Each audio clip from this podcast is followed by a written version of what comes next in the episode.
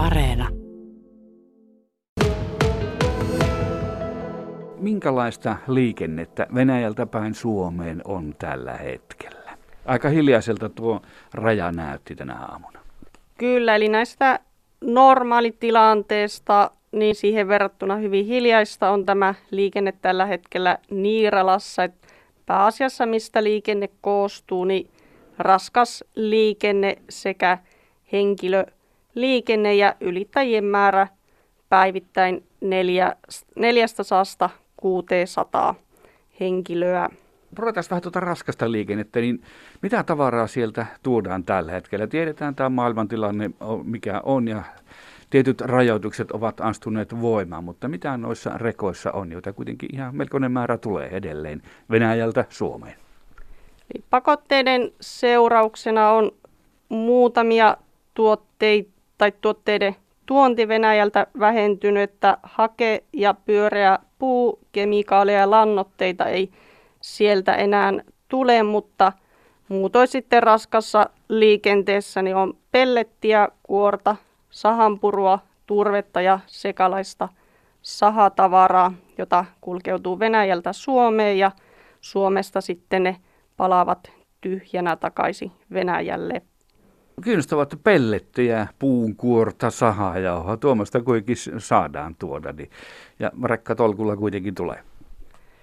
Kyllä, että jonkinlaisia näitä puun tuotteita saa kuljettaa, mutta hake on se, mikä on sitten, ja pyöreä puu, että mitä ei saa sitten laisinkaan tuoda Suomeen. Entäs tuommoista lankkua, kakkosnelosta, kakkosvitosta, tuommoista puutavaraa, niin entä niitä? Näkyykö niitä?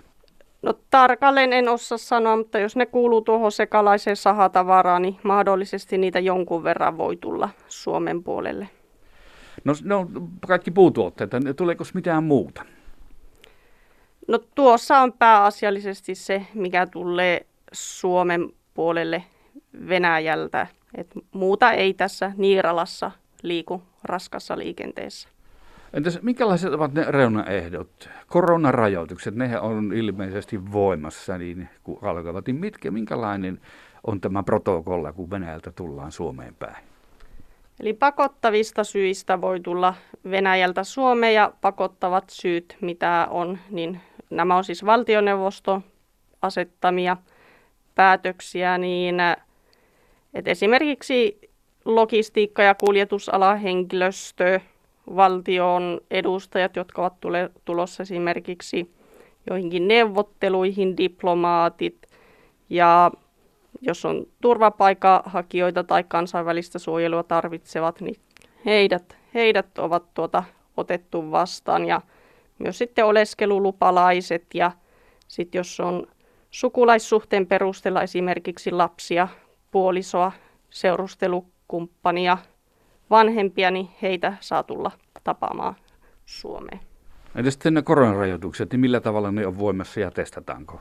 Kyllä, meillä on edelleen testaus, eli meillä on tuota terveystoimijat täällä paikan päällä ja henkilöt ohjataan sitten tarvittaessa noihin koronatesteihin, että jos on rokotukset kunnossa ja on tai negatiivinen todistus koronasta tai sairastettu korona, niin silloin heidän ei tarvitse käydä testeissä, mutta muussa tapauksessa heidät sitten ohjataan testeihin ja sitä kautta sitten pääsevät Suomeen, jos on negatiivinen testitulos.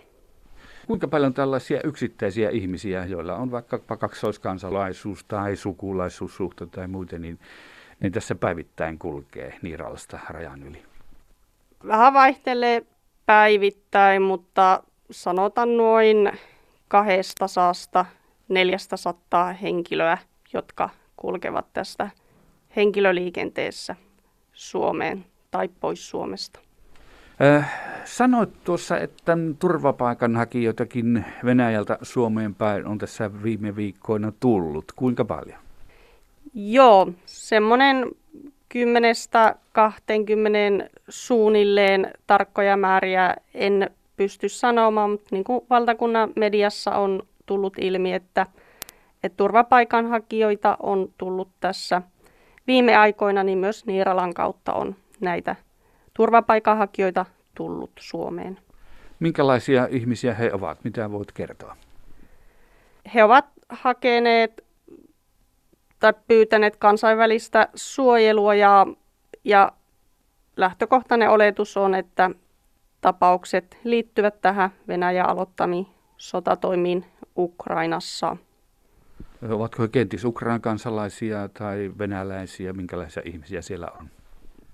Kansallisuuksista en pysty sen tarkemmin kommentoimaan, että halutessa asia voi kysyä tarkemmin siihen maahanmuuttovirastolta. No millä tavalla sitten tuommoinen turvapaikanhakija saapuu Niiralaan? Että käsittääkseni kävellen ei saa maata ylittää, rajaa ylittää maiden valtioiden rajoja. Nämä turvapaikanhakijat tulee pääsääntöisesti henkilöliikenteen mukana henkilöajoneuvoilla. Tästähän kulkee Suomen kansalaisia, Suomen oleskelulupalaisia ja kaksoiskansalaisia, joilla on sitten esimerkiksi perhesiteitä, kiinteistöjä Suomessa, niin heitä kulkee tässä myös koronapandemia-aikana rajojen yli. Mutta onko tämmöistä niin linja-autoa kulkeeko? Vieläkö on linja-autoliikennettä? Ei ole julkista liikennettä, että se on hyvin pitkälle lakannut tässä korona-aikana, että pääasiassa ne on sitten henkilöajoneuvoilla tulevia ja sitten myös raskas liikenne kulkee. Niin kuin todettiin. Entäs junaliikenne? Sekin on taitaa loppunut. Joo, tästähän henkilöliikennettä junalla ei ole laisinkaan, että ne junat, mitkä ovat kulkeneet, niin se on ollut, ne, ovat, ne, ovat, ne ovat olleet tavarajunia ja pakotteiden seurauksena niin nyt tämä junaliikenne tai tavarajunaliikenne on myös keskeytynyt. Ylipäätänsä tuo rajaturvallisuus, se tietysti näinä aikoina, kun Venäjä hyökkäsi tuonne Ukrainaan, niin se kuitenkin tuossa kahvipöydissäkin jonkun verran Suomen puolellakin huolestuttaa. Niin mitä sanoisit tähän huolestuneille ihmisille? Tällä hetkellä niin kuin viranomaiset ja Suomen johtokin on kertonut, että turvallisuustilanne Suomen rajoilla on hyvä ja rajaturvallisuustilanne on vakaa ja tiedossa ei tällä hetkellä ole mitään Suomen rajoja uhkaavaa tilannetta. No sitten kun palataan ajassa vähän taaksepäin, niin muistetaan, että Niiralla oli semmoisen, Niirallakin oli tämän aika runsan bensaturismin kohde. Eli tästä kautta kan Suomen kansalaiset kävivät tankkaamassa autonsa sitä halvempaa bensiiniä niin melkoisesti. Ja tuo bensaturismihan taisi hyytyä jo silloin heti koronan tultua, eikö? Kyllä, että silloin kaksi vuotta sitten, kun nämä koronarajoitukset astu voimaan myös näillä ulkorajoilla, niin hyvin pitkälle silloin lakkasi tämä tankkaaminen Venäjän puolella.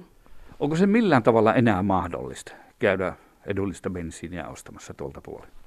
No kyllä mahdollisuudet on melko vähissä, sillä luonnollisesti myös Venäjän puolella on omat pandemiaan liittyvät rajoitteet, mitkä estävät sitten Suomen kansalaisia ja muita kulkijoita menemästä Venäjälle ja välttämättä viisumeitakaan ei myönnetä, joten melko vähissä nämä bensan tankkausmahdollisuudet Venäjän puolella ovat.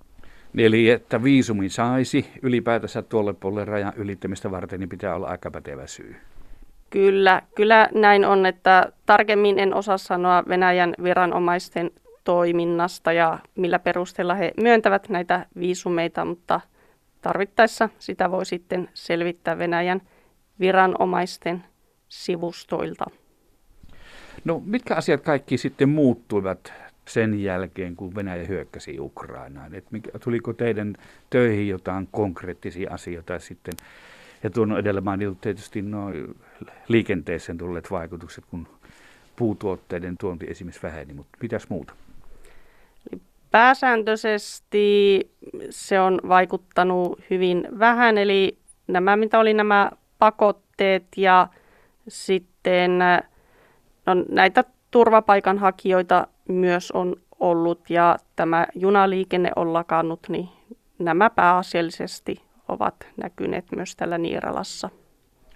No onko sitten semmoinen valmistautuminen pahimman varalle, niin minkälaista se on, tai sitten onko teidän rajavartiolaitoksen ammattilaisten niin arkeen niin tullut tämmöistä varautumista, miten paljon? No, Rajavartiolaitos on myös valmiusorganisaatio ja jokaisella viranomaisella on sitten omat velvoitteensa toimia sitten, jos esimerkiksi rajatilanne muuttuu, että Rajavartiolaitos toimii osana valmiusorganisaatiota ja toimii sitten ylemmän tahon antamien ohjeiden ja määräysten mukaan, jos sellainen tilanne tulee.